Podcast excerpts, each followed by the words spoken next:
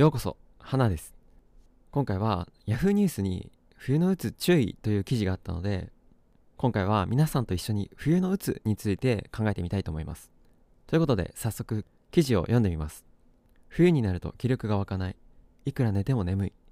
食べ過ぎる。そんな心身の異変は冬季うつ病のサインかもしれない。一般的なうつと異なる症状もあり夏場には元気になることも多いため気づきにくい。日光を浴びる機会が減ることが一因で巣ごもりの習慣がついた新型コロナウイルス下では特に注意したい。広島市に住む20代の会社員女性は大学生の時10月から真冬にかけて頭がぼーっとしてうまく思考ができなくなった。日中も強い眠気に襲われひどい時には一旦寝ると起き上がれず枕元のスマートフォンにも手を伸ばせなかった。ダメだと分かっていてもご飯などの炭水化物を食べ過ぎてしまい一晩で3合の米を空にすることもあった。冬季うつ病は季節性感情障害とも呼ばれる。気分の落ち込みや意欲低下などは通常のうつ病と同じ。しかし睡眠や食欲については真逆で過眠や過食に陥る。春になりと収まり夏は逆にそう状態になる人もいる。この女性も夏は普段通り生活できていたためまるで冬眠しているみたいでしたと振り返る。大学卒業後森田心療内科クリニックを受診し冬季うつ病と分かった。女性は学生時代ストレスを抱え冬場は外に出る機会が少なかったという森田幸隆ですかね。院長は主に10月から翌3月にかけ2年以上続けて症状が現れるのが特徴。比較的女性が多いと話す。冬季うつ病は北欧など高緯度で冬の日照時間が短い地域に多い。国内でも日照時間が短い日本海側の地域に症状を訴える人が多いとする調査結果もある。国立精神神経医療研究センター睡眠覚醒障害研究部の栗山健一部長は日光を浴びないとセロトニンの分泌が減り気分や意欲が落ち込んでしまうと指摘する。セロトニンは脳の神経伝達物質で心の安定や頭の働きを促す。部屋にこもったり日照時間が短かったりすると分泌が進まず眠気も強まる。不足を補うため炭水化物を欲し食生活も乱れる。もともと抱えるストレスと重なると仕事や家庭生活などに与えるダメージは大きくなる。栗山部長は回復にはまず外に出て日光を浴びる習慣をつけることが大切とする。朝はカーテンを開けて日光を浴びることを勧める。また室内で専用の日照器具の光を浴びる高照度光療法でもセロトニン分泌につながる。近年は市販でも同療法向けの器具が増え目覚まし時計機もあるという。さらに必要なのは適度な運動とされる。日中の散歩や通勤通学時に歩く距離を増やすことで生活リズムも整い眠気も感じにくくなる。食事もタンパク質の多い肉や魚乳製品などバランスよく取りたい。セロトニンの生成を促すトリプトファンというアミノ酸を含んでいるからだ。森田院長はコロナ禍で外に出なくなった分気づかないうちに症状が現れているかもしれない。規則正しい睡眠に気を配りおかしいと感じたら受診してほしいと呼びかけている。ということなんですけどまあこの記事にあった通り冬の時期特に日照時間が短くなって寒くなってあまり外に出たくなくなったりだとか部屋にいても寒くて動きたくなくなったりそういった時期ってどうしても元気がなくなっちゃいますよね。夏は外もめちゃめちゃ明るくてあったかくて開放的な気分の人が多くなるのに対して冬はどうしても外に出たくなくなって引きこもりがちになるという人もやっぱり多いんだと思います。僕自身まあ今でもそうですけどこの記事になったように夏だとすごく元気が良くてなんだか自分が頑張らなくても勝手に元気になっちゃう。そんな相性のいい季節だなと感じていて冬は逆にどうしても寒さが苦手なので夏と比べるとあまり意欲的に行動しようという気持ちには、まあ、どうしてもならないんですね。まあうつ病だった時期なんてもっとひどくて夏でももちろん元気はなかったですけど冬になると日中部屋から出ないどころか布団から出ることさえない日も多々ありました。まさにザ引きこもりな生活を送っていてそのせいでますますメンタルが追い詰められていった。すさんでいったのを よく覚えています。きっとこれを聞いてくださっているあなたも冬は苦手でメンタルが病みがちだという感じかもしれません。じゃあどうすればいいんだよ。一体何が原因なんだよということなんですけど今回の記事には主に幸せホルモンであるセロトニンを分泌するためにまあ日照時間が減るから日光を積極的に浴びましょう。室内でもセロトニンの分泌を促す照明器具はあるのでそれを活用しましょう。食事ではタンパク質の多い肉や魚乳製品をバランスよく取りましょう。ということだったんですけどこれだけ言われてもあんまり伝わんない人も多いのかなと正直思いました。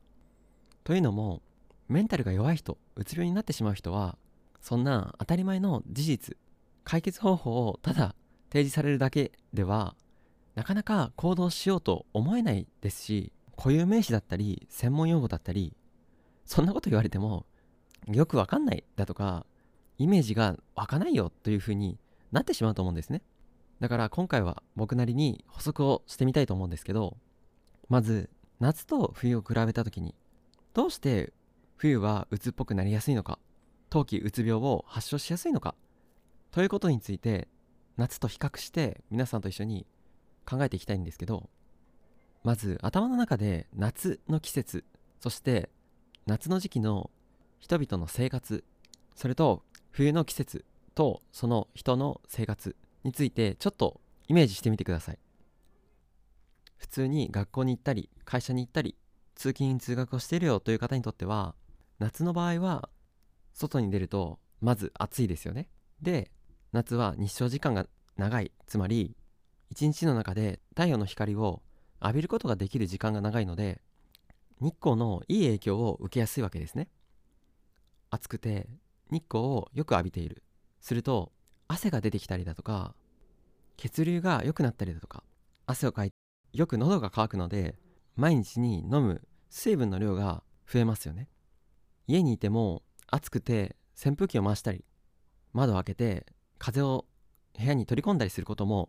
よくあるかと思います。つまりよく空気の入れ替えを行っているということです。夏に気分が良くなる日光を浴びて元気になるという方はいろいろとやりたくなるので外によく出かけたりだとか何か行動することが多いかもしれません。これは推測ですけど毎日の歩数で言うと冬よりも夏の方が歩数計の歩数は多いのかもしれません。では反対に冬だとどうでしょうか？冬は外に出かけても日照時間が短いので一日の中で浴びる夏と比べると基本的に少なくなると思います。ただただ寒いのでなかなか汗をかくというのも日常生活を送っている上では激しい運動をしない限りあまりないでしょうし水分補給をする機会も量も夏と比べると少なくなると思います。寒いから家にいても窓を開けないしなかなか空気の入れ替えをしようとも思いません。日照時間が減ってセロトニンの分泌量が減ってしまうので夏よりも活発的な気持ちにならないから何か行動したりだとか外に出かけたりだとか部屋の中でもあまり動こうと思うことは少なくなると思います。つまり夏よりも運動量が少なくなってしまうので自然と血流も夏と比べると良くない状態になりやすいと思います。これは水分補給の機会が減ることとも関係しますよね。そんな状態で部屋の中であまり動かずに引きこもって部屋の中を締め切った状態で過ごしていると室内の二酸化炭素量も増えてあんまり頭も働きにくくなりますしつまりメンタルが不安定になりやすいわけですよ。日照時間も短いのでただ過ごしているとセロトニンがあまり分泌されないので幸福感も感じにくくなる。そんな状態で外は暗くなってスマホやパソコンなどの電子機器の前でぼーっとしている。電子機器の先にはたくさんの情報が流れていてどんなに頭のいい人でも全てをうまく処理することはできないくらいそれくらい膨大な情報量と刺激に満ちている。そして頭は働きにくくなっている。そんな状態では正直冬季うつ病と呼ばれるものになってしまうのはなんとなくイメージできますよね。つまりメンタルが弱い人にとって繊細な人にとって冬はある意味試練の時期なんですね。何も変えようとせずにただ流れるように疲れたからストレスが溜まったから衝動的になんとなく時間を過ごしているとそれはどうしてもメンタルにいい行動を取れないしそのことによってますます落ち込んでしまうわけですよ。ちょっとくどくどと長くなってしまうと思うのでここで一度夏と冬の違いを整理してみましょう。4つのポイントがあると思います。1つ目に冬は夏と比べて運動量が減る。2つ目に冬は夏と比べて水分補給の機会が減る。そのことで頭が働きにくくなる。そしてメンタルが不安定になる。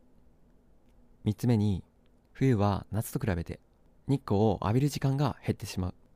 そのことでセロトニンの分泌量が減ってつまり幸せホルモンがあまり出ていない状態になる。4つ目に冬は夏と比べて新鮮な空気を吸っている時間が少なくなる。呼吸をしている時の二酸化炭素の量が相対的に多くなるのでこれもまた頭が働きにくくなってしまう。以上4つのポイントがこの冬季うつ病にはあるんじゃないかなと僕は考えました。どうすれば冬でも元気に幸せに過ごせるんだよこの野郎ということなんですけど単純に今言ったことの逆をすればいいんじゃないかなと思います。つまり冬こそ新鮮な空気を吸うようにして冬こそよく水分補給をするようにする。これだけでも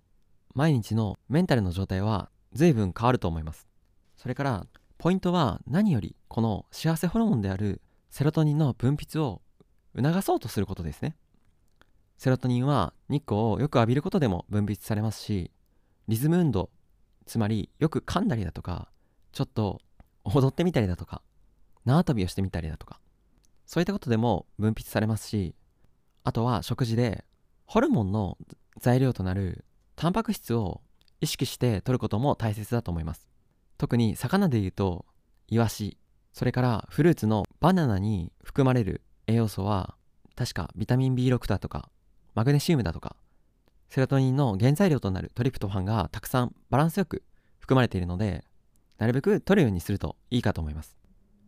というわけで今回はタイムリーだったので Yahoo! ニュースの記事をちょっと取り上げてみました。確かに冬の時期にはメンタルを病んでしまう人が本当に多いですし僕もうつ病自体は本当に冬が苦手だったのでなんとか今回お話したようなことを実践してみて自分なりに冬でもリラックスして過ごすことができるようなそんな自分なりの一日をちょっと考えてデザインして見ていただけたらなと思います。というわけで今回も最後まで聞いてくださりありがとうございました。で